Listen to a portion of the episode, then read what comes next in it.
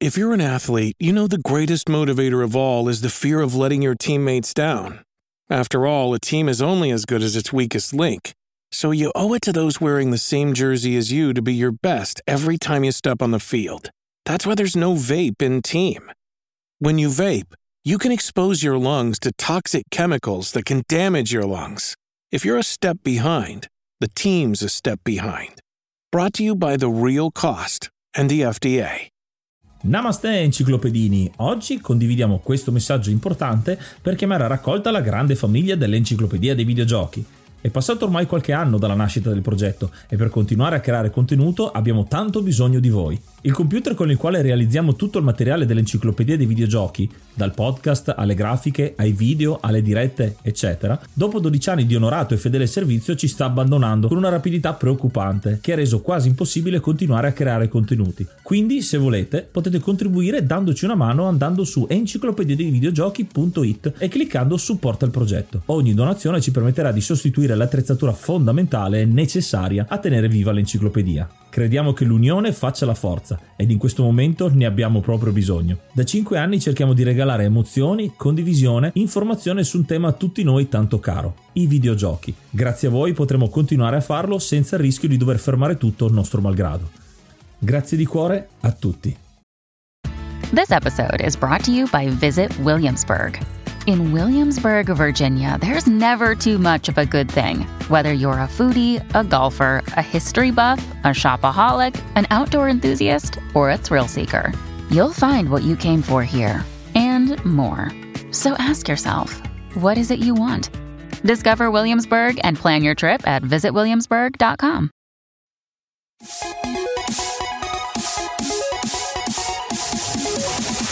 Namaste, benvenuti ad un nuovo episodio dell'Enciclopedia dei Videogiochi. Io sono Ace. E io sono Yuga e nel podcast di oggi parleremo di Star Fox. Un'altra gran pietra miliare del mondo dei videogiochi. Prima di cominciare però vogliamo ringraziare i nostri mecenate, coloro che ci aiutano a sostenere questo progetto, farlo portare avanti. Siamo contentissimi perché siamo appena tornati da Bologna e abbiamo potuto incontrare dal vivo alcuni di voi e quindi è stato ancora più figo vedere e ascoltarvi le vostre voci, perché voi siete abituati ad ascoltare le nostre, ma finalmente ascoltiamo anche un po' le vostre. Quindi grazie a tutti quanti e adesso avete il vostro elenco dinamico per cui andiamo tanto fieri. È iniziato maggio, quindi aggiorniamo l'elenco e ringraziamo l'Hard Mod Cry King e i Normal Mod Rick Hunter, Groll, Don Kazim, Lobby Frontali, D-Chan, Blackworm, Stormbringer, Baby Beats, Belzebrew, Pago, Strangia, Numbersoft, Sbalu17, LDS, Brontolo220, Dexter, The Pixel Chips, Ink Bastard, Vito M85, Noobswick, Appers, Vanax Abadium e Nikius89. Se vuoi entrare anche tu nel gruppo dei mecenate, vai su enciclopediadeivideogiochi.it, clicca supporta il progetto e tramite la piattaforma Ko-fi potrai avere accesso ai nostri video backstage, allo store e anche al feed podcast senza pubblicità. E in attesa di vederci dal vivo come abbiamo già fatto a Bologna, vi ricordiamo che potete consultare enciclopediadeivideogiochi.it dove trovate tutti i link per trovarci in giro per internet tra Instagram, Telegram, YouTube, Twitch. Ormai ci siamo allargati, oggi siamo usciti anche, come avrete visto quando ci seguite nelle live su Twitch, siamo usciti dal solo effetto sonoro delle nostre voci, adesso ci mettiamo anche la faccia letteralmente e quindi potete vederci di solito quando registriamo il mercoledì sera con il dietro le quinte di quello che effettivamente succede quando registriamo. Quindi enciclopediavideogiochi.it per trovarci. Star Fox, parliamo un po' di Star Fox perché è uno di quei giochi che quando io lo vidi la prima volta mi ricordo di aver visto questo gioco e dicevo ma non è la stessa console con cui hai sempre giocato, perché questo gioco è completamente diverso da tutto quanto il resto, perché sembra di stare in sala giochi veramente a giocare a uno di quei giochi 3D pieni di poligoni. E questa è stata la mia primissima impressione con questo titolo e effettivamente è un titolo che impatta tanto nonostante sia da un certo punto di vista una tech demo, cioè è stato creato perché si voleva far vedere le capacità che aveva la macchina. La mia esperienza con Star Fox è molto particolare in realtà, non ci ho giocato, l'ho sempre visto e l'ho visto nei negozi e nel quel famoso negozio, quella giornaleria in realtà, quell'edicola che abbiamo citato ogni tanto, tiriamo fuori quando parliamo dei giochi, quando li abbiamo visti, soprattutto del Super Nintendo, perché aveva appunto una console Super Nintendo dove ogni tanto metteva su la cartuccia del gioco del momento e lo si poteva provare o comunque guardare. Quindi io ho questo ricordo di Star Fox, la prima volta che l'ho visto l'ho rigiocato dopo con l'emulazione e appunto anche poi ripreso in mano per prepararvi per l'episodio, mi ha sempre fatto specie perché è un netto passo differente rispetto ai giochi abituati a quel momento lì. Io mi ricordo appunto del Super Nintendo ancora col 2D molto colorato, i DRPG, GDR, JRPG, e quindi questo gioco che si discosta totalmente con questo 3D che avevo giocato le prime volte abbozzato su Amiga con i primi poligoni, questi giochi un po' particolari, mi aveva fatto, non dico storcere il naso, però mi faceva strano vedere qualcosa di 3D così presto e quindi l'ho un po' saltato. Riprendendolo invece mi ha davvero sorpreso e probabilmente non ci ho giocato neanche tanto perché al tempo frequentavo più le sale giochi e quindi non essendoci non stato in arcade non sono riuscito a godermelo nel periodo. C'è da dire che però è un gioco che ha veramente fatto la storia e quest'oggi, visto che abbiamo due esperienze di videogioco abbastanza diverse io e Yuga, ci vogliamo far aiutare anche da un ospite che ha scelto appunto questo titolo probabilmente perché è molto legato, insomma ci racconterà nel corso dell'episodio, lo presentiamo, è Guglielmo De Simone, l'autore delle Camere Chiare, un podcast di cui ci parlerà sicuramente. Benvenuto. Un salutone, grazie Ace, grazie Yuga, è veramente un piacere essere qui con voi all'Enciclopedia dei Videogiochi e oddio, sono un po' emozionato, devo essere sincero, perché insomma un po' perché andiamo veramente a viaggiare nel tempo con ricordi molto piacevoli mi piacerà parlare proprio di esperienza videoludica, non tanto di esperienza di gioco, perché per tutta una serie di cose mi è rimasta dentro dopo 30 anni. Insomma Star Fox veramente è un gioco che è rimasto profondamente dentro di me, ancora oggi mi capita di andare a rivedere i gameplay, andare a spulciare un po' le belle esperienze nei vari pianeti del sistema di Lylat, ma ne parleremo bene, insomma sarà un bel viaggio. Ecco, parli proprio di esperienza e visto che sei l'ospite di questo episodio, una domanda che facciamo sempre è perché la motivazione per quale vuoi parlarne con noi in questo episodio, cosa ti lega appunto a questo gioco? Quando ci siamo sentiti con Ace, la prima cosa che gli ho detto, appena possibile facciamo una puntata su Star Fox, anche perché l'anno scorso c'è stato il 30ennale dall'uscita in Giappone e tra l'altro siamo di lì, insomma siamo a febbraio, quindi almeno il momento in cui stiamo registrando, quindi è anche questo è motivo per me di gaudio. Per quanto riguarda il discorso di come ho incontrato questo titolo secondo me storico, posso dire che l'ho visto conosciuto con curiosità sulle pagine delle varie riviste del tempo, parlo di Game Power, parlo di CVG, dove per me era veramente qualcosa di strano. Io sono stato un videogiocatore della prima era in cui per me il Super Nintendo era appena arrivato in Italia, lo conoscevo in versione giapponese americana perché avevo questo mio amico che aveva questa versione dello SNES statunitense e quindi come ho appena avuto modo di poter acquistare poi la versione italiana, è stato proprio il secondo titolo che se la contendeva al negozio con Turtles in Time, quindi è stata una dura battaglia perché avevamo una bellissima esperienza con mio fratello, anche lui grande videogiocatore dell'epoca, sacrificare una giocata seria, rifare tutti i livelli di Turtles in Time per salto nel buio, perché poi pompavano tantissimo la pubblicità con la gig, ancora ricordo, si può dire, sì. e ho detto proviamoci. Ovviamente il packaging non era proprio dei migliori, tra l'altro all'epoca in Europa era arrivato con il titolo di Starwing che perdeva tantissimo anche in termini, poi se volete ne parliamo anche del perché di questa cosa, e niente, ho cominciato e è stato un colpo di fulmine veramente, ragazzi, cioè io come ho visto la scritta Nintendo con questa soundtrack molto epica, perché poi è questo gioco di regia di questa astronave con la parte posteriore che avanzava verso il pianeta di Corneria e poi cioè scegliere il percorso tra i vari disponibili, e mi sono ritrovato con la sequenza introduttiva che ci scagliava verso i primi nemici da affrontare con quell'allarme, con quell'emergenza, no, che riecheggiava, e quell'inquadratura con finale con sfumatura, no, di solvenza in cui i 4 Airwing andavano con il booster. Cioè ragazzi, se questo è l'inizio, io ero partito già strafomentatissimo, quindi ho detto ragazzi, e poi il resto è stato un viaggio in cui io poi, fan di Star Wars, all'epoca l'avevo appena conosciuto perché avevo avuto penso 9-10 anni, ed è stato un viaggiare soprattutto con il cuore, perché le musiche, che il comparto musicale secondo me sono quelle che hanno fatto secondo me la differenza anche con i titoli successivi, addirittura secondo me perché poi ho visto che le musiche di Hajime Hirasawa fondamentalmente sono stati un unicum nel franchise e lo hanno secondo me incastrato, cioè o meglio lo hanno posto come una gemma preziosa nel franchise come fosse addirittura una vera e propria space opera, perché molti temi sono ricorrenti e vedendo già il parallelismo con Star Wars in cui c'è questo discorso, a me ha lasciato veramente ancora nel tempo la bellezza di un'esperienza che non è solo sparare a destra manca, perché poi il gioco di per sé è anche abbastanza nella dinamica molto, molto lineare, poi voi lo direte sicuramente meglio di me. Bene, direi che hai introdotto già un sacco di argomenti che spulceremo, andremo un po' più nel dettaglio adesso nelle prossime parti, quindi non mi rimane altro che dire: indossiamo i nostri caschi da pilota, entriamo nelle nostre astronavi 3D e prepariamoci a lanciarsi nello spazio profondo di Star Fox, ascoltandoci una delle tracce della colonna sonora.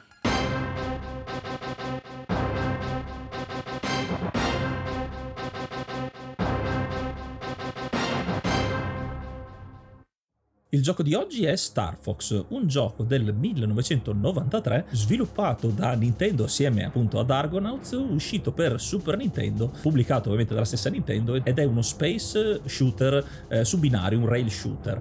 È molto interessante appunto lo sviluppo, come diciamo c'è questo 3D che rivoluziona un po' il modo di giocare all'interno del Super Nintendo, che comunque è partito molto bene, ci sono già degli esempi, il 3D come dicevo anche con giochi Amiga eccetera, si stava studiando, si stava arrivando, anche se con altre tipologie di 3D, ma appunto partiamo dalla storia, quindi siamo nel 1990 e il Super Nintendo parte con grandissimi titoli che introducevano un po' queste caratteristiche. La scena in questo momento è divisa in tre ambiti, no? Negli arcade ci sono gli arcade dell'Atari, c'è Battlezone, c'è l'arcade di Star Wars, che appunto il nostro ospite ha già citato come franchise, considerato uno dei primi on-rail shooter, in cui non devi tu andare in giro ma spari a questi ambienti 3D che sono wireframe, quindi senza poligoni ancora. Dall'altra parte c'è l'ambiente home computer, che è quello che ha citato Yuga, l'Amiga e non solo, perché ci provano i vari computerini europei a creare ambienti 3D.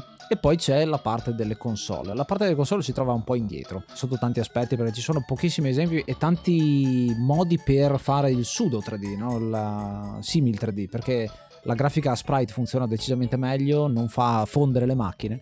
E a proposito di macchine, parliamo di quelli che sono i giochi di macchine, perché ad esempio titoli come Rad Racer o Lotus, ce lo ricordiamo sull'Amiga, o Outrun negli arcade, utilizzano questo sistema che non è un vero e proprio 3D, ma hai l'impressione di andare avanti nello schermo.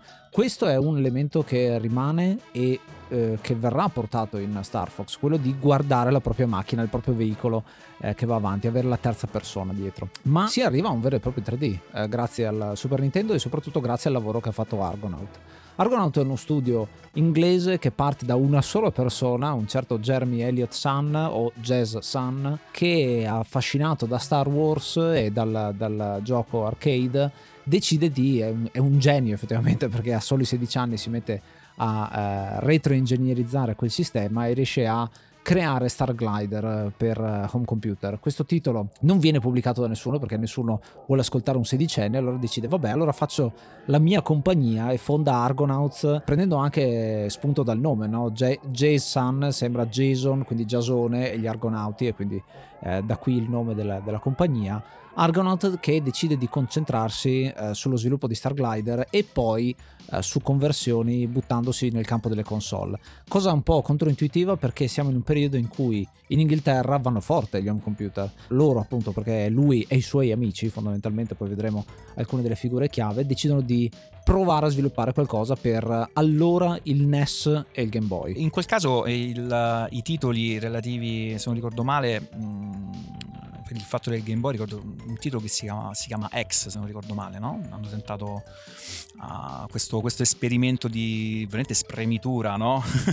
della macchina, credo però con grafica vettoriale. Con Star Fox c'è stato poi in realtà l'esordio invece proprio con il 3D poligonale solido, quindi da quel punto di vista la storia di questa giovane e rampante software house è particolarmente... veniva anche tra l'altro salutata con un plauso di elogio anche nelle riviste del settore. Ricordo come insomma c'erano già case molto più blasonate e la Nintendo, ecco, il dipartimento di sperimentazione si è preoccupato di giocare bene, tra l'altro addirittura da mantenere segreto, e si raccontano aneddoti particolari addirittura di progetti passati attraverso pacchetti di sigarette, cioè roba degna della migliore spy story da questo punto di vista, quindi i pizzini di Nintendo. Sì, sì, che sembra che addirittura sia proprio una pratica ricorrente da Nintendo, cioè lavorare per pizzini per non far uscire fuori chissà cosa, quindi la spinta che quindi prende Argonaut con questi tentativi, questi giochi, queste conversioni, perché riescono anche a portare lo stesso Starglider per Nintendo,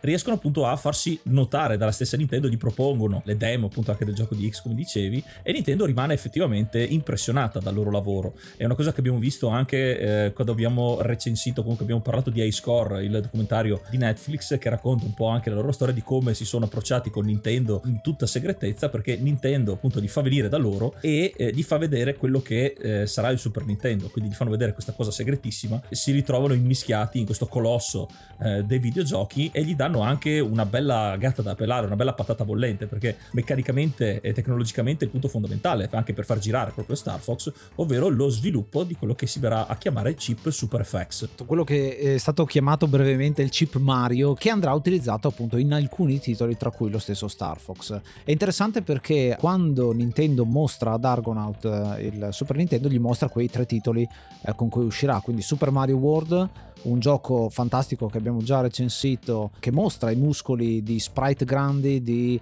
tanti colori, mostra la potenza grafica del sistema. Dall'altra parte ci sono F-Zero e Pilot Wings, che invece mostrano il Mod 7, il fantomatico Mod 7, che è una maniera per fare del 3D ma barando un pochino, nel senso che in quel caso il Mod 7 è una maniera di visualizzare delle immagini andandole a strecciare e a modificare in modo da rendere 3D, quindi è un po' un'evoluzione di quello che abbiamo visto con Lotus, con i vari blocchi di macchine vecchi. L'idea che aveva Miyamoto inizialmente, soprattutto su Pilot Wings, era far vedere anche il lato di quello che è l'aereo che vai a utilizzare, il biplano che vai a utilizzare in Pilot Wings, cosa che non si poteva fare con il sistema, appunto c'era bisogno di un chip nuovo. Interessante tra l'altro, nel vari meeting che i ragazzi di Argonaut fanno in Giappone, gli viene chiesto quanto volete per sviluppare questa cosa, vi diamo tre giochi e ci fate il chip, e in quel momento Jessan pensa alla cifra più alta possibile immaginabile, che per lui erano $2 milioni, lo dice, e dall'altra parte senza battere ciglio gli dicono va bene dai, ce li abbiamo, ve li possiamo dare. Parliamo degli anni 90 poi, quindi sì, esatto, quindi vuol dire che con l'inflazione è più o meno 4,5 milioni, quindi tanti bei soldi che effettivamente faranno la fortuna di Argonaut, che però adesso ha una grande sfida, no? Portare questo chip Super FX, che inizialmente doveva essere implementato nella stessa console, però lo sviluppo insomma richiede un pochino più di tempo, e quindi la console esce senza, ma decidono di includere un chip all'interno di ognuna delle cassettine che andranno poi in vendita. Interessantissima come pratica, viene fatto anche è già stato fatto insomma altre volte sul NES con le memorie espandibili e queste cose qua tramite le cartucce. Adesso è tempo di farlo anche sul Super Nintendo. Star Fox riesce a uscire con questa divisione nello sviluppo, dove il team di Argonauts, visto che sono dietro anche alla creazione del chip Super FX, si occupano più della parte tecnica, di come far girare il gioco, delle meccaniche, tutto quello che riguarda l'esperienza fisica, il gameplay proprio di gioco e la tecnica, mentre Nintendo si occupa più della tematica, della scenografia, della sceneggiatura del gioco. Quindi ci sono questi compiti ben distinti tra i due partner. L'anello di congiunzione è un certo Shigeru Miyamoto, che si mette dietro i ragazzi di Argonaut con una sigaretta a guardarli sviluppare, e dà due direttive fondamentali che vanno a unire quella che è la storia con il sistema Lylat e la squadra Star Fox a quello che è il gameplay proprio di gioco. Le due direttive fondamentali sono: uno, partite da un cubo, e quindi non la prima persona, ma partite da un oggetto che io voglio vedere, che poi sarà l'astronave.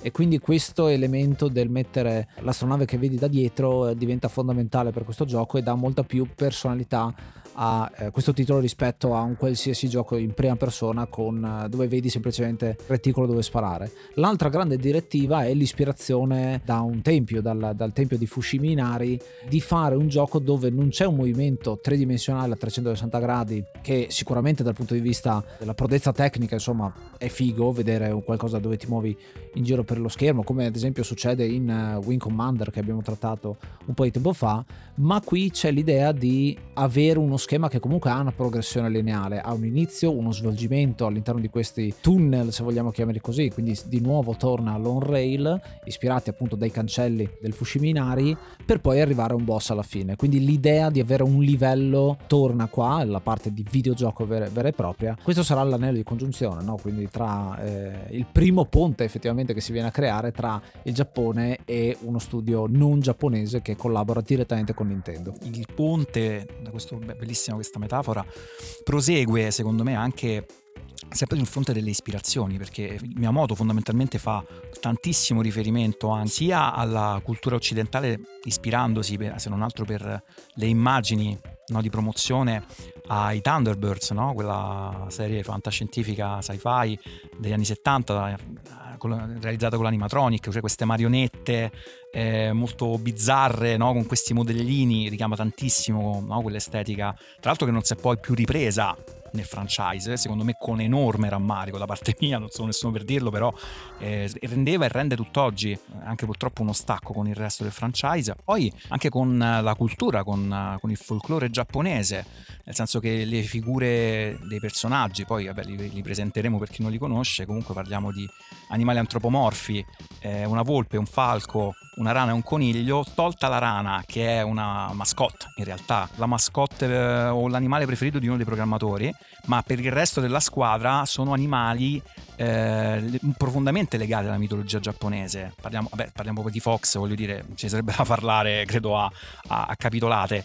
E lo stesso, il fatto stesso che il villain, no? Andross, il dottor Andross, sia un primate, quei due animali e il comandante, il generale Pepper, sia un cane, non è buttato così a caso, perché questi due animali simboleggiano due stili di combattimento orientali, quindi c'è tutto un voler mettere insieme, no? Un melting pot, due visioni che Miyamoto tra l'altro sente molto vicine, perché mette la passione, mette la propria esperienza tutto sommato culturale che lo ha profondamente segnato, no? Come ogni giapponese, per tirare fuori qualcosa che possa essere il più possibile appetibile non solo al mercato giapponese, ma soprattutto a quello occidentale. Poi è interessante perché cani e scimmie sono nemici per natura in Giappone, è un po' come dire cani e gatti qua, c'è la stessa cosa, no? Nel team cominciano ad arrivare tante belle persone anche da parte di Nintendo, gente che è diventata molto famosa. C'è un certo Koji Kondo che però in questo caso non fa le musiche, ma fa solo la parte di sound design, fondamentale per questo titolo,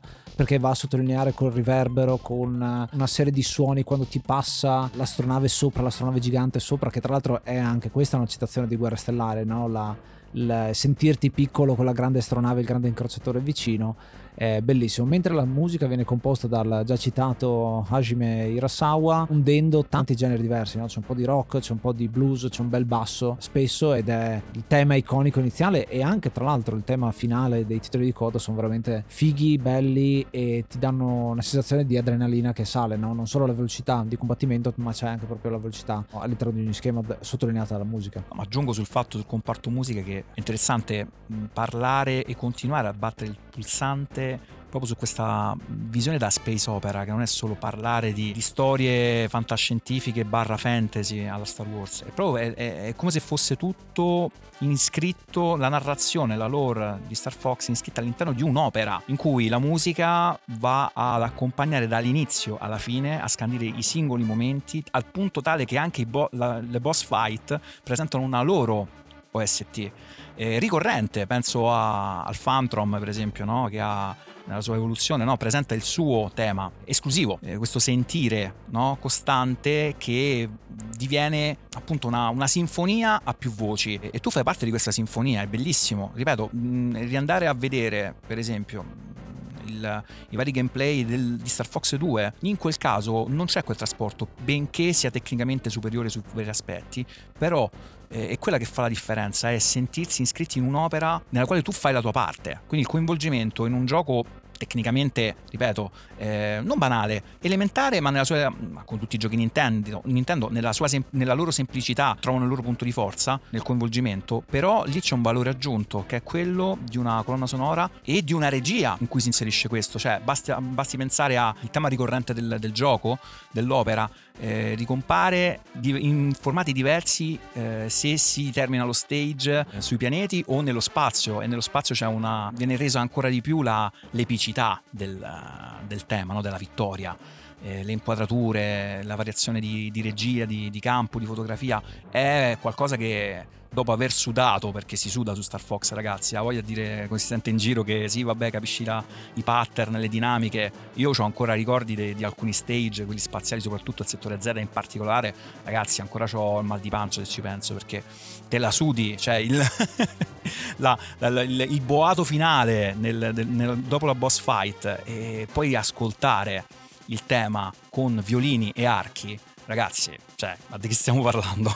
Di che cosa stiamo parlando? È sceneggiata molto bene la colonna sonora, come dicevamo, proprio come una space opera, quindi è molto cinematografico, non solo dal punto di vista visivo, e c'è un elemento che poi troviamo spesso anche in altri giochi. Viene da citare anche Kingdom Hearts, nei voli con la Gummy Ship ci sono degli elementi dove siamo dentro l'astronave, abbiamo il combattimento contro il fulcro, il motore centrale, insomma il reattore dell'astronave, e ci giriamo intorno per sparare, una cosa che comunque la troviamo molto spesso, e in Star Fox c'è, e ovviamente il fatto che l'abbiano fatto in questa maniera è un testamento anche per l'ispirazione di giochi futuri. Sono d'accordo sul fatto appunto dell'aggiunta delle colonne sonore, dei temi specifici per alcuni personaggi, li rende ancora più caratterizzati, ed è una cosa che questo gioco fa benissimo. E da un punto di vista di scenografia e anche di immagine, è il fatto che noi stiamo parlando di noi siamo il protagonista, però facciamo parte di una squadra, e questa squadra non è come magari in arcade eccetera, che è il nostro compagno con lo split screen o sullo stesso schermo, qui giocando da soli li vediamo assieme a noi, siamo un gruppo di astronavi, sono parte integrante del gioco, noi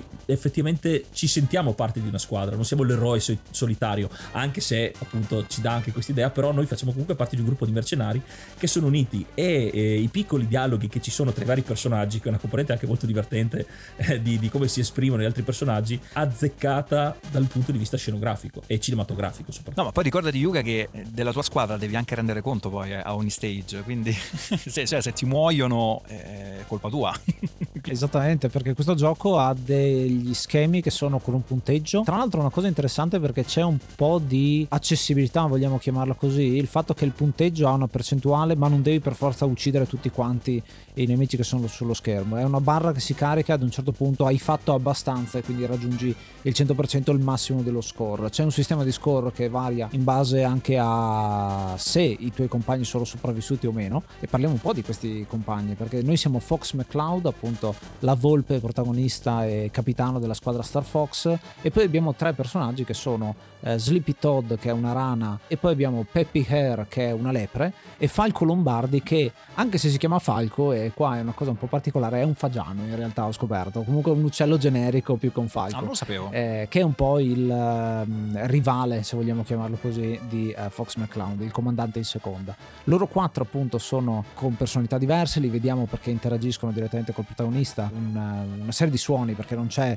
voice acting, anche se all'interno del gioco ci sono alcune parole dette. Questa è un'altra cosa che mi aveva stupito quando lo giocai al tempo, perché c'è qualcuno che dice delle parole a un certo punto all'inizio e alla fine del gioco, quindi è molto bello che ci sia Pepper che parla ad esempio all'inizio delle missioni, o anche una voce robotica, ti fa immergere all'interno di questo sistema solare. Piccola curiosità tra l'altro sul design dei personaggi, che appunto sono animali antropomorfi che hanno le gambe che sembrano robotiche, quindi ci sono state una serie di congetture sul fatto che magari sono persone che per essere piloti sono dovuti amputare le gambe. Mi ricordo questa cosa come una leggenda metropolitana, è semplicemente stata una scelta di design grafico perché era figo vederli con le gambe robotiche, quindi sono diventati dei meme. Esatto, sono diventati dei meme con... Poi in generale questo gioco è stato tanto utilizzato nella cultura meme, con le varie frasi che poi verranno dette ad esempio in Star Fox 64, a sottolineare ancora di più quanto sia unico questo gioco da questo punto di vista rispetto a tanti altri dello stesso genere. E a proposito di meme, penso che sia arrivato il momento giusto per parlare del famosissimo barrel roll che c'è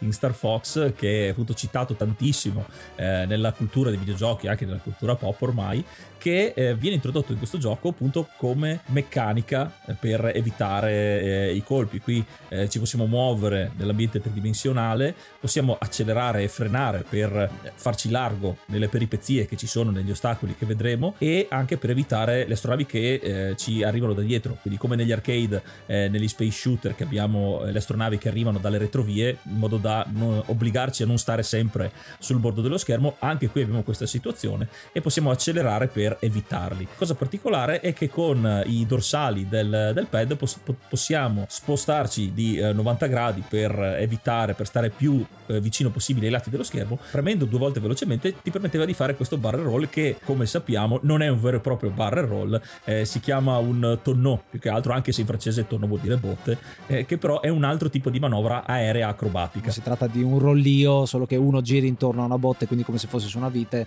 e uno invece gira intorno a te stesso. Diciamo che la cosa spettacolare è questa all'interno del gioco. Bello perché nella modalità, questo gioco hanno comunque tenuto la modalità in prima persona, vedi proprio il cursore con il bersaglio che si gira di 360 gradi proprio nel momento in cui facciamo il barrel roll. Oltre a questo appunto abbiamo il blaster, che è un'arma con cui possiamo attaccare, abbiamo un tasto specifico per le bombe nova, e che sono sostanzialmente dei wipe screen, quindi la possibilità di attaccare contemporaneamente tutto quello che c'è a schermo in quel momento. E poi durante le nostre esplorazioni dei livelli avremo diversi potenziamenti, che sono uno scudo, che tra l'altro è stato reso una gran furbata, il modello diventa da poligonale a wireframe, facendolo diventare trasparente, quindi invincibile per un periodo. E poi c'è la possibilità di prendere un potenziamento per il nostro blaster, che diventa un doppio laser, poi con un doppio laser potenziato per avere la versione massima. Questa è una cosa classica degli shoot 'em up, il fatto che fai l'upgrade alle tue armi, le potenzi,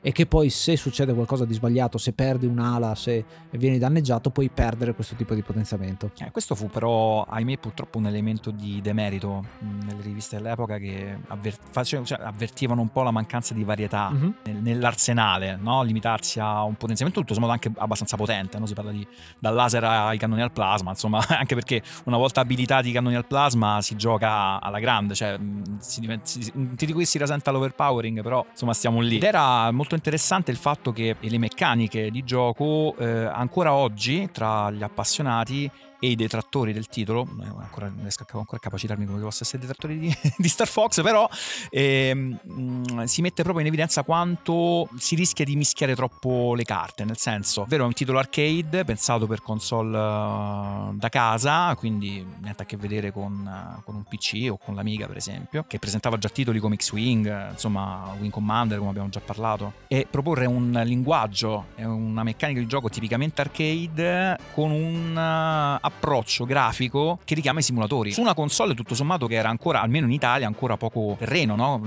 Nel suo parco titoli. E mi dispiacque tantissimo, no? All'epoca leggere paragoni secondo me che non avevano assolutamente senso con Silphid per esempio della Sierra, nella sua versione per Mega CD tra le altre cose, in cui si paragonava, ecco, naturalmente la velocità, la dinamica, ma secondo me era qualcosa che non aveva assolutamente senso, perché erano due tipi di gioco completamente diversi, erano entrambi degli sparatutto a binario, ma ripeto mancava quel discorso dell'esperienza che ha fatto anche la differenza con altri titoli anche sul Super Nintendo come Vortex per esempio della Argonaut, ma che non aveva quel discorso della narrazione. Ripeto, è sempre lì, andiamo lì, è quello che è la storia raccontata attraverso un gioco relativamente semplice ma altamente spettacolare, è quello che fa la differenza secondo me. Per riprendere il discorso del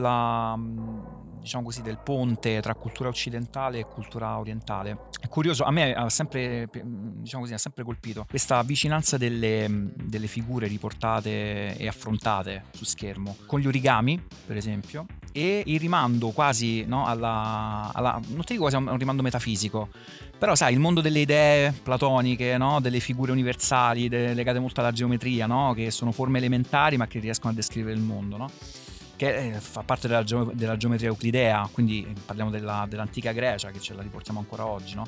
Quindi è un rapporto tra plasticità e figurativo, no? Il fatto che l'esperienza ti diventa qualcosa di diverso, che tu, secondo me, forse anche inconsapevolmente, no? Ma vai a vedere quanto quello che tu stai facendo su schermo è qualcosa che va ben oltre l'esperienza ordinaria, e quindi vedi cose nello spazio, una cosa lontana, un'esperienza lontana, attraverso delle figure che non sono riconducibili a quello che vediamo ogni giorno. Anche questa estetica, no? Che delle idee pure e incontaminate, qualcuno poi le ha un po' avvicinate a una visione un po' alla Miyazaki, no? Poi è interessante perché hai parlato di due elementi che trattano lo spazio in maniera completamente diversa, perché l'elemento origami ti fa pensare a qualcosa di molto piccolo, e effettivamente qui hai l'idea, l'impressione nel gioco di avere un modellino che combatte contro altri modellini, appunto altri origami, altre macchine che per quanto grandi siano comunque sono dentro uno schermo, quindi non te le immagini gigantesche, ecco.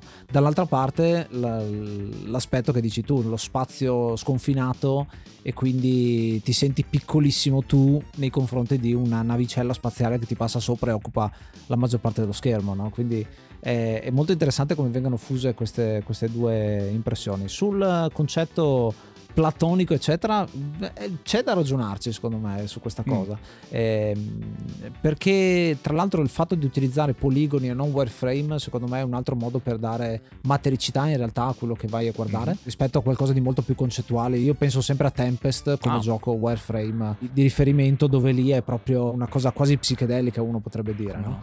Giochi futuri ad esempio, parlando di poligoni e di sensazioni simili metafisiche, mi viene in mente Rez, no? E poi mi permetto di aggiungere pure un'altra cosa. Il fatto che sia presentata, no? una guerra, tutto sommato una guerra civile se vai a vedere, no? Però riprende anche proprio il discorso di un prodotto presentato per un mercato che è quello familiare, no? Perché poi questo Nintendo continua ancora oggi a fare, soprattutto per un titolo di cui non è solo distributore ma anche realizzatore. Quindi presentare una guerra in una forma più edulcorata secondo la logica della lotta di sopravvivenza degli animali. Cioè tu immagini se fosse stata una storia in cui era una guerra a tutte volpi, sarebbe stata molto più cruda, no? E quindi invece si va sul discorso, qui si va sul discorso interspecie, no? Che è anche un po' la logica dei vari film di fantascienza con gli alieni eccetera. Però fondamentalmente è una guerra che poi si sviluppa poi nella lore più successiva, no? Si capisce che Andross faceva parte comunque, no? Anche di Corneria, no? C'è tutto un discorso particolare in cui in realtà la guerra interspecie va un po' a edulcorare invece la brutalità di una guerra in corso, magari anche di appartenenti allo stesso pianeta. Fondamentalmente Nintendo non poteva secondo me sbilanciarsi troppo a fomentare un discorso epico macchiandolo con troppo sangue, portandolo per le famiglie, secondo me. Poi questa ovviamente è una mia interpretazione al tutto. Hi, I'm Daniel, founder of Pretty Litter. Did you know cats tend to hide symptoms of sickness and pain? I learned this the hard way after losing my cat, Gingy. So I created Pretty Litter, a health monitoring litter that helps detect early signs of illness by changing colors, saving you money and potentially your cat's life. Pretty Litter is veterinarian developed, and it's the easiest way to keep tabs on your fur baby's health right at home. Go to prettylitter.com and use code SPOTIFY for 20% off your first order and a free cat toy. Terms and conditions apply. See site for details. Vieni a seguire le registrazioni su twitch.tv/enciclopediavideogiochi per vedere come nascono gli episodi del podcast. When you need mealtime inspiration, it's worth shopping Kroger, where you'll find over 30,000 mouthwatering choices that excite your inner foodie. And no matter what tasty choice you make, you'll enjoy our everyday low prices, plus extra ways to save, like digital coupons worth over $600 each week. You can also save up to $1 off per gallon at the pump with fuel points. More savings and more inspiring flavors make shopping Kroger worth it every time. Kroger, fresh for everyone. Fuel restrictions apply.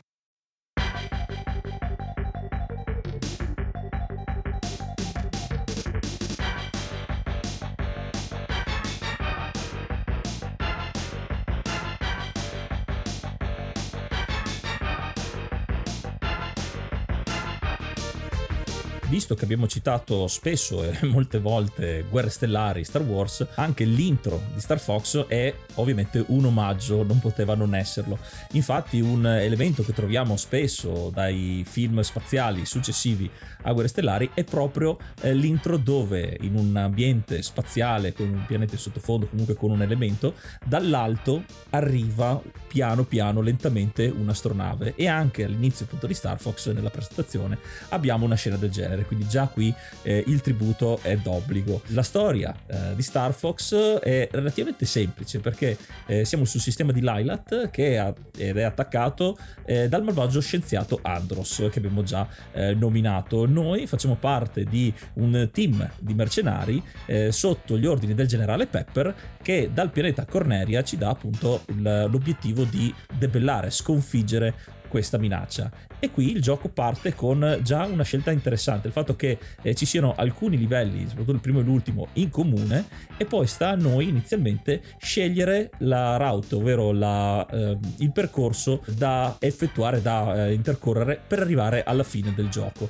Quindi il primo, partiamo da Corneria, dove c'è il tema del primo livello famosissimo e iconico, dove impariamo anche le prime manovre di gioco, dei laser, il passare dei dentro gli anelli, che inizialmente quando lo vedevo mi ha fatto un po' raggelare il sangue a posteriori, perché ci ho giocato ovviamente dopo a Star Fox, quello che diventerà il primo livello di Super Nintendo 64 quindi quando l'ho rivisto anche in Star Fox mi è venuto un po' raggelato il sangue, però fa parte integrante del gioco ed è un elemento del rail shooter appunto di cui fa parte. Quindi vediamo che siamo... Però c'era meno nebbia. Esatto, anche meno nebbia.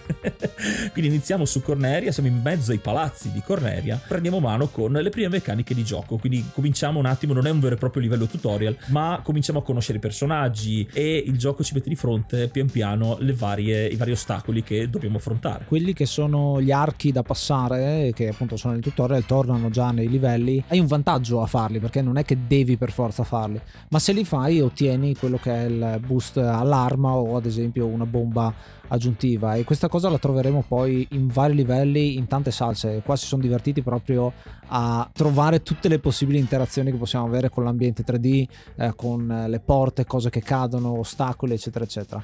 Queste tre route sono di rispettivamente 6 schemi con il livello 2 e 7 schemi con il livello 3, quindi c'è un incentivo a fare più punti fondamentalmente nella terza modalità. E queste strade sono tutte e tre in ordine, quindi il livello 1 è un po' più facile, il livello 2 ha qualcosina di più difficile, il livello 3 è quello più difficile di tutti, e sono tre approcci che hanno senso anche a livello di storia, perché il primo cerchiamo di arrivare più velocemente possibile su Venom, che è il pianeta corrotto gestito appunto da Andross, passando attraverso a quella che è l'armata spaziale avversaria.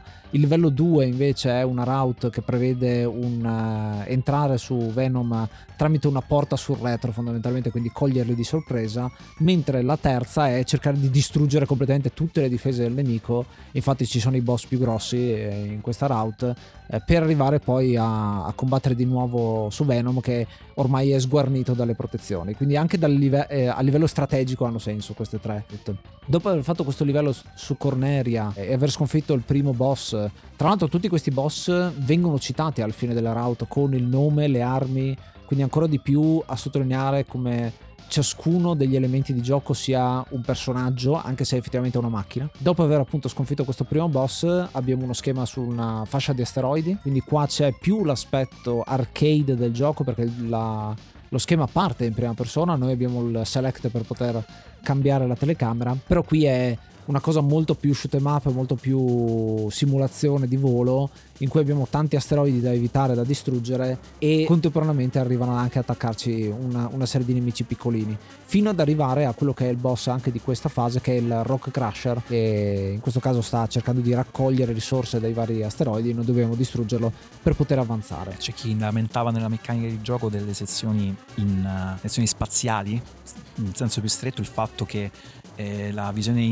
all'interno del cockpit fosse presente solo in quelle sezioni e non nelle sezioni del pianeta. Ma poi ragionandoci, tu immaginati con il mirino a rasentare a terra, che se non ricordo male rischi anche di spezzarti le ali, perché c'è questa cosa poi da aggiungere, che tu e i nemici ti vengono tutto sommato solo all'altezza dell'orizzonte, puoi trovare qualcosa da terra, però nella sessione spaziale invece ti spuntano da ogni dove, e quindi l'utilizzo del mirino può essere funzionale, naturalmente funzionale, niente di più niente di meno, anche se devo essere onesto ho sempre preferito la visione da fuori e non quella con la seconda telecamera, quella più vicina che non vedevi più nulla in realtà, quindi c'era molto, ci si guadagnava tanto in spettacolarizzazione, secondo me. Infatti è un escamotage, le tre telecamere, che viene usato anche in alcuni racing game in 3D, quindi sono d'accordo del fatto della seconda telecamera che è un po' più a contatto con la macchina ma non dentro, che effettivamente ti fa vedere sempre di meno, quindi si opta sempre per la visuale un po' più lontana o quella in prima persona, ovviamente. Tra l'altro poi è una cosa che tantissimi giocatori anche dei vari Grand Theft Auto eccetera eccetera utilizzano quasi sempre la telecamera più lontana anziché andare in prima persona. È un'opzione, ma c'è la voglia di guardare il proprio personaggio che si muove, tant'è che soprattutto adesso vanno tanto di moda i third person shooter più che first person shooter. Poi no? Il modello dell'Airwing nella sua semplicità è qualcosa di spettacolare. Che vi devo dire? Io sono innamorato di Star Fox, ragazzi, tanto da tirar fuori anche la romanità che è in me.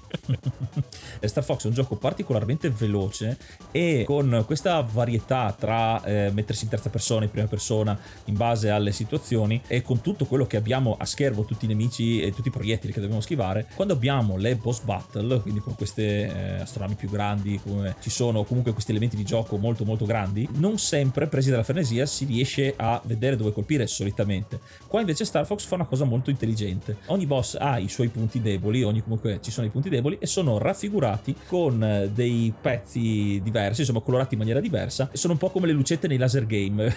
ti invogliano a dire ok, senza dire colpisci qua, ma sono molto impattanti alla vista, quindi è sempre ben visibile dove poterli colpire, e ovviamente la nostra strategia per poterlo fare dovendo schivare tutto quanto. È una scelta molto accurata, senza dover indicare con frecce, che aumenta ancora di più, favorisce sempre di più l'immersività, e quindi rimaniamo sempre sul tema di vivere un'esperienza da film. Sentendo di parlare mi venivano in mente due immagini molto belle del retro sci-fi. Uno, quando ho parlato del laser, mi viene in mente proprio questi triangolini, questi poligoni, no, luminosi. Mi ricordano molto un gioco che quando ero bimbo io andava molto di moda, Made in USA, che era il laser tag. Questa cosa, questi. Ah sì. Mm-hmm. E poi Captain Power, tantissimo, no? Cioè questa cosa dell'utilizzo, cioè questa cosa che tu utilizzavi il giocattolo, no? Con questo sorta di film in cui tu interagivi quando si illuminavano determinate aree sullo schermo, no? E lo utilizzavi come proprio per sparare sullo schermo queste videocassette interattive, però ovviamente erano giocattoli molto avveniristici, parliamo degli anni 83 credo. Vabbè, comunque siamo della nostra generazione, sta roba.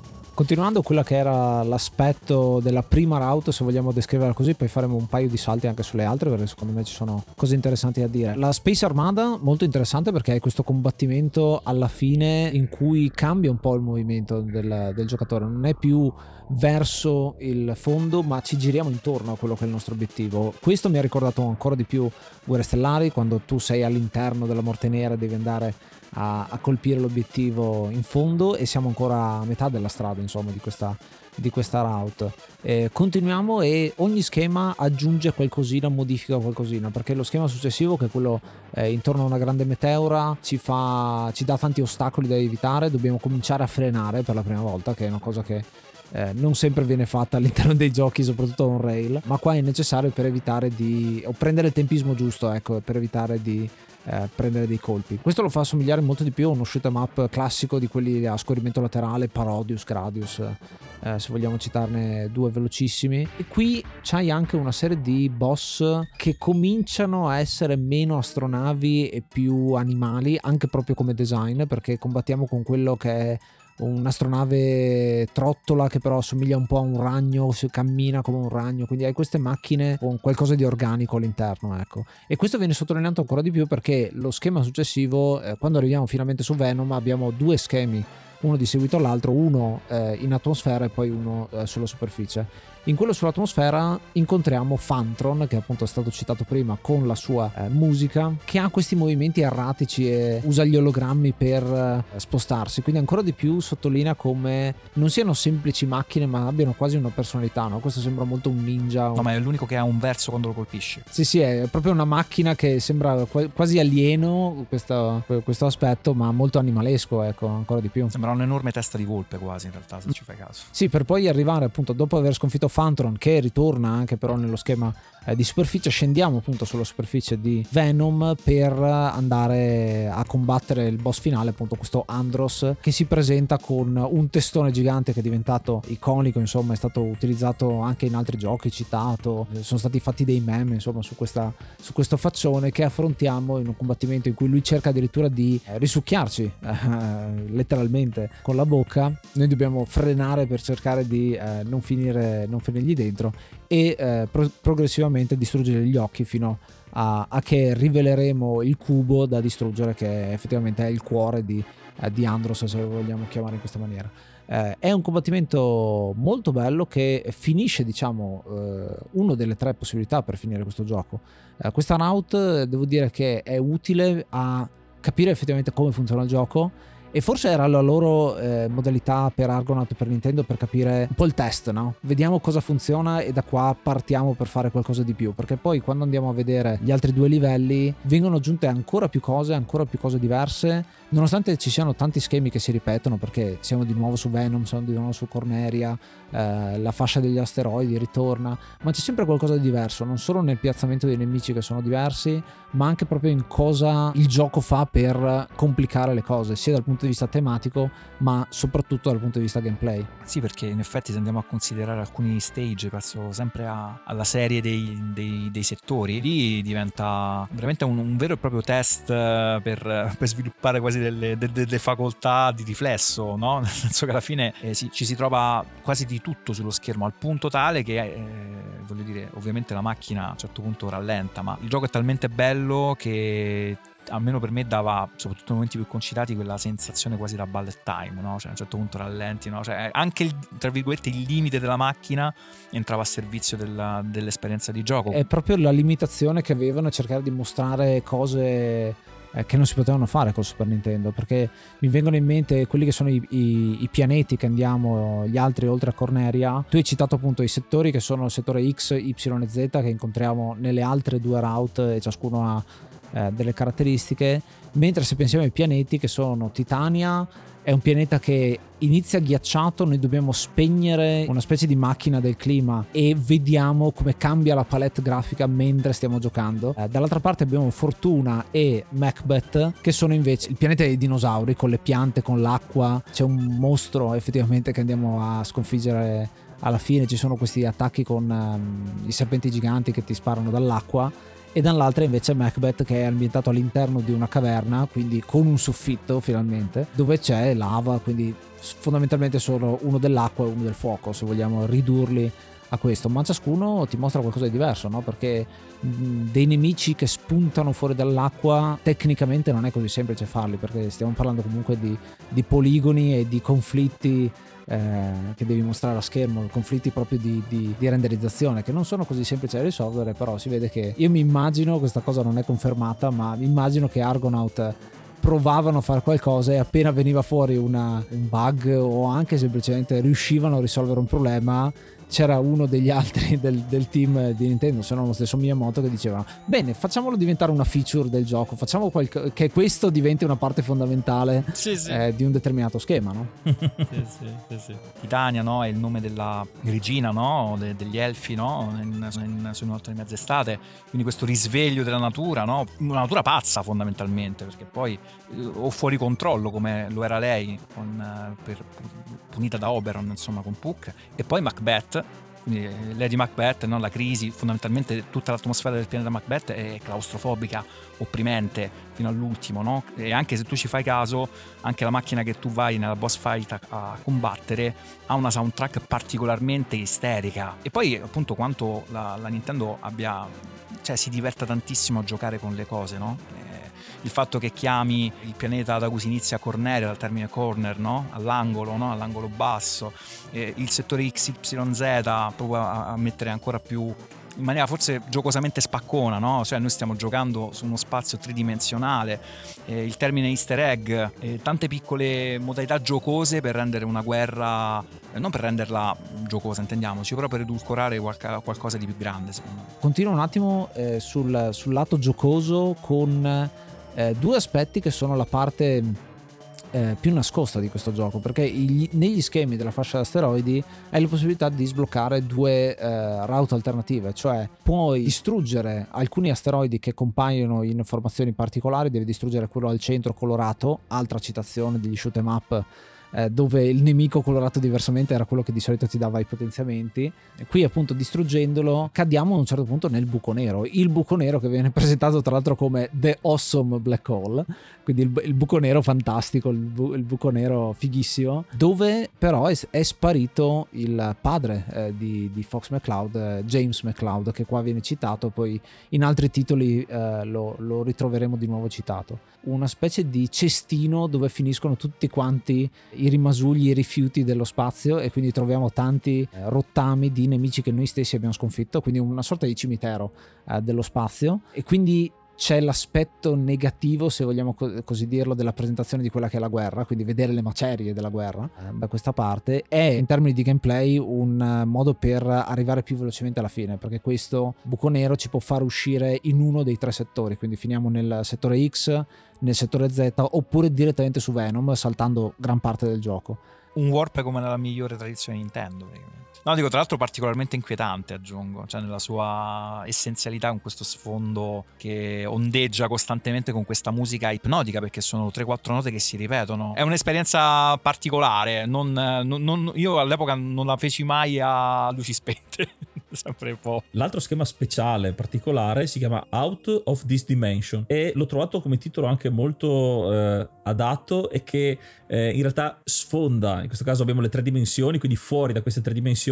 Io lo prendo un po' come gioco meta, perché sfonda in realtà la quarta parete, e è uno schema stranissimo dove alla fine il boss è una slot machine, e per distruggerla dobbiamo far venire fuori i tre numeri della slot machine 777 come classiche slot, e alla fine dobbiamo anche ricostruire le lettere The End, che appunto fa alla fine per finire questo livello. Molto particolare, è appunto molto fuori dagli schemi, esce un po' dalla storyline tipica per strizzare l'occhio un po' a, appunto, fuori dal gioco, quindi fuori da questa dimensione. Molto molto carino. Non solo, cita anche il mondo reale, il nostro mondo, perché le musiche che troviamo all'interno di questo schema sono Strauss, musiche insomma che derivano dalla musica classica, quindi ce ne sono diverse sia dalla cultura occidentale che anche dalla cultura orientale, perché ci sono alcune canzoni anche giapponesi del folklore.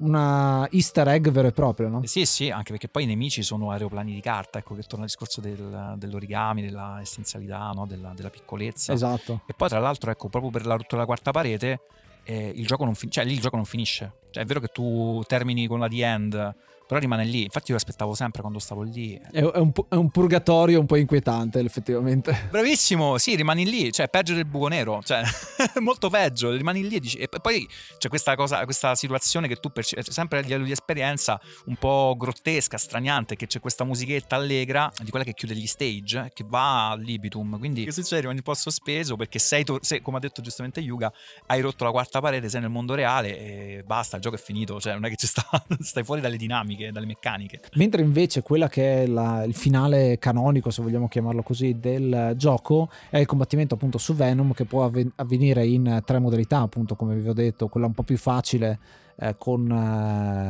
il faccione da sconfiggere. Nel livello 2 ci sarà una seconda fase, e poi nel livello 3, quello più difficile di tutti, ci sarà addirittura una terza fase in cui il faccione, dopo un passaggio intermedio in cui c'è un poligono ricoperto dalle facce dello stesso Andross, si ricomporrà in un altro faccione, ma questa volta un faccione demoniaco. Faccione demoniaco che tra l'altro qua diventa una battaglia di endurance, no? A chi ha più energia, fondamentalmente, perché spara talmente tante cose che non riesci a evitarle tutte per forza, prenderai dei colpi per forza, però qua è veramente chi riesce a sparare più velocemente all'altro e a terminare il racconto. È titolo di coda, quindi abbiamo ancora una volta il momento space opera, in cui dopo che siamo riusciti a sconfiggere Andross, abbiamo un po' riportato la pace nel sistema Lylat, cominciano a scorrere i titoli di coda completi. Bello, perché rispetto a tanti altri giochi della Nintendo, dove c'erano pochissime persone che vengono ricordate, qua ci sono dei titoli completi che mostrano tutti quanti, tutti le persone che ci hanno lavorato dietro, compresa anche tutta Argonaut, e quindi è un bel traguardo di globalizzazione, se vogliamo chiamarlo così, no? Un bel, questo ponte che viene sottolineato anche dai titoli di coda.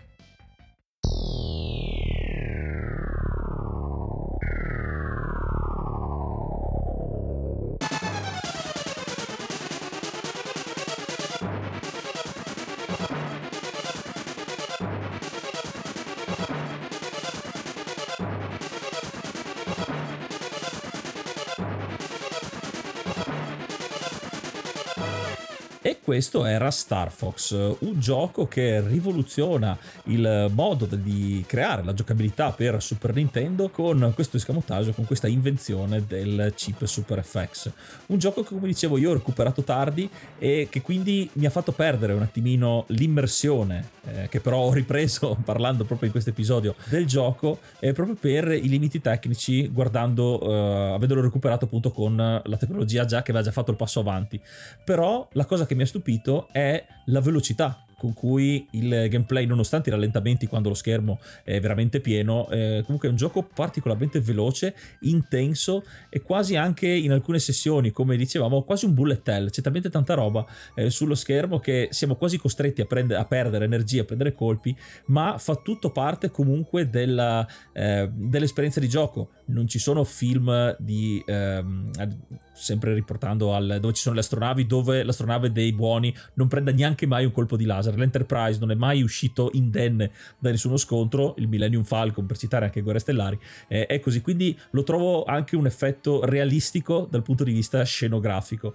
L'altra cosa particolare, qui vado un attimino nel meme, un po' nella cosa da ridere, è che abbiamo parlato prima di Andross, il cattivo finale, dove veniva fuori con questo faccione grande che inizialmente mi ha ricordato anche il boss finale di Arkanoid, questo faccione dell'isola di Pasqua che dovevo combattere. Però una cosa che trovo particolare è che è appunto un gioco uscito nel 93 e sempre nel 93 questo faccione che mi ha ricordato subito due cose. Uno è Zordon, che è il testone di Power Ranger, che fatalità è proprio del 1993. E un'altra cosa che durante le nostre parole, durante l'episodio, ho notato e mi ha fatto ricordare un altro gioco, in questo caso per Jaguar, che uscì però nel 93, Cybermorph, dove ogni volta che andavamo a sbattere da qualche parte veniva fuori il faccione che ci diceva: ma dove hai imparato a volare? Quindi era un anno, secondo me, il 93, dove i faccioni hanno puntato molto su queste figure da faccione, e per questo do a Star Fox su 10. E tu, Ace, cosa ne pensi? Io ho intenzione anch'io di dare su 10 a questo titolo, perché secondo me, tra l'altro, a proposito di testoni, recentemente abbiamo citato anche la mano che c'è in Smash, e pian piano si sta formando un corpo gigantesco di un boss della Nintendo tra un pezzo e l'altro, con la faccia da una parte e la mano dall'altra. Questo titolo è un titolo che nasce con un concetto che a me piace sempre tantissimo nei videogiochi, che è: la limitazione genera creatività, e quindi coltiva la creatività. E effettivamente qua c'è il fatto che non riuscivano a risolvere il problema sul Super Nintendo, e poi la soluzione è un giovane ragazzo inglese che quasi per magia si ritrova catapultato a Kyoto all'R&D1 a lavorare a spalla con Miyamoto, con Gunpei Yokoi e con tutta quella gente lì che stava creando capolavori che hanno plasmato quella che è il panorama dei videogiochi mondiale. È tutto dire, insomma. C'è della prodezza tecnica, c'è una fusione con una storyline carina che purtroppo appunto si perde nel corso del tempo, ma qua ci stiamo focalizzando sul primo titolo. Poi sarà interessante vedere, con un episodio dedicato a Star Fox 2 soprattutto, quali sono le novità che porta quel titolo, perché non è così semplicemente un seguito, ma c'ha anche delle belle innovazioni tecnologiche. Questo titolo io ce l'ho nel cuore perché era un po' una chimera al tempo. È stato un momento in cui ho detto: ma cavolo, ma veramente esistono giochi di questo tipo su questa console qui? La stessa cosa feci con Doom quando lo vidi in versione console, perché ok, dicevo vabbè dai, sul computer ci può stare un gioco del genere, ma su console non ancora. Ho visto insomma tanta questa differenza tra i vari sistemi che cominciava ad avvicinarsi molto di più. La stessa cosa quando Sega ha cominciato a fare dei porting di arcade fatti molto molto bene. Questo momento storico, i primi anni 90, segna pian pianino il momento in cui questi tre modi di fare videogioco convergono a livello tecnologico, che poi sarà quello che viviamo tuttora. Segnerà da una parte la fine delle sale giochi che andranno a rinnovarsi dalla parte hardware, segnerà la grande battaglia PC console, non solo le console war, ma anche la guerra col PC Master Race e via dicendo. Insomma, è un titolo su cui ragionare, che ha fatto la storia, e per questo si merita di entrare qua dentro. E tu, Guglielmo, che cosa ne pensi? È un tentativo importante di una software house giovane come quella che è stata Argonaut Software, di portare un parametro, di dare un contributo importante nella storia videoludica, consapevolmente o inconsapevolmente. Però all'epoca, per chi, ecco, per un bambino che aveva non aveva, dobbiamo immaginarci anche l'infanzia degli anni 90, giocare a un PC era ancora qualcosa, perlomeno per quello che è stato per me, mettermi davanti a un personal computer, non tanto l'Amiga 500 che quello, o il 600, mettersi davanti a un PC e giocare a X-Wing era qualcosa da un po' più grandicelli. Quindi trovarsi un gioco del genere con quelle atmosfere, è Nintendo con la N maiuscola. Se andiamo a vedere i titoli usciti ma non solo per lo SNES, ma a partire per il NES, la Nintendo ha cercato sempre di porre dei titoli che fossero delle pietre miliari e dei parametri innovativi. Tu hai citato Pilot Wings, hai citato F-Zero, cioè voglio dire, parliamo di titoli che, al di là della spettacolarizzazione, però il livello di libertà che ti dava Pilot Wings, ma ragazzi, ma anche solo a girarti così per gigioneggiare nei cieli. E Star Fox è stato questo, è stato un inizio, è stato un timido ma rumoroso e ahimè purtroppo sfortunato tentativo di porre le basi per qualcosa di più grande nel mondo delle console. Purtroppo Star Fox 64, per quanto possa essere più esteticamente abbordabile, ma perde di quella magia che il poligono nudo, puro, come abbiamo descritto prima, non ha, non può garantire. E quindi io do su 10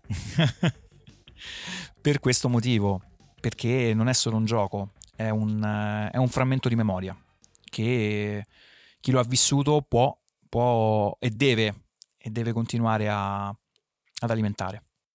Come in, Cornelia. This is Corneria, Pepper speaking. Congratulations on a job well done. Roger, I'm heading back to Corneria.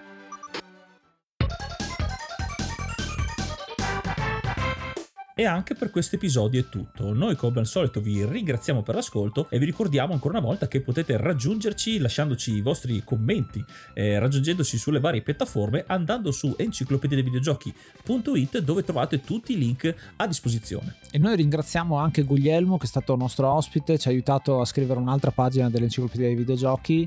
Dove ti possiamo trovare, caro? Allora, molto semplicemente potete trovarmi su tutte le piattaforme social, quasi tutte in realtà, principalmente su Instagram, da lì potete spaziare, e cercate tranquillamente su Google le Camere Chiare, dove appunto cerco di portare, come fate qui, attraverso voi con i videogames, la vostra esperienza, in cui tutti poi da videogiocatori incalliti ci ritroviamo, condividiamo la nostra esperienza. Bene, con le Camere Chiare questo faccio, porto la mia esperienza di lettore per dare a mio modo l'opportunità anche a chi magari la lettura non la vede da lontano, attraverso delle proposte, ecco, un po' di luce, come un faro. Tant'è che, ecco, il mio setting, ho una mia narrazione nelle mie puntate, in cui ambiento le mie puntate all'interno di un faro, e dove, senza pretese di insegnare niente a nessuno, però ho un modo di poter dire quanto è bello leggere e di quanto, nella mia esperienza personale, certe storie, certi autori hanno dato il loro contributo per la persona che sono oggi, e invitare a fare la stessa cosa con gli altri. Bene, noi ti ringraziamo davvero per aver fatto parte di questa nuova pagina dell'Enciclopedia dei Videogiochi, e quindi non mi resta altro che dare appuntamento al prossimo episodio. Noi quindi ci riascoltiamo al prossimo episodio, e giocate una pagina alla volta. Io sono Ace. Io sono Yuga. E io sono Guglielmo. Namaste and be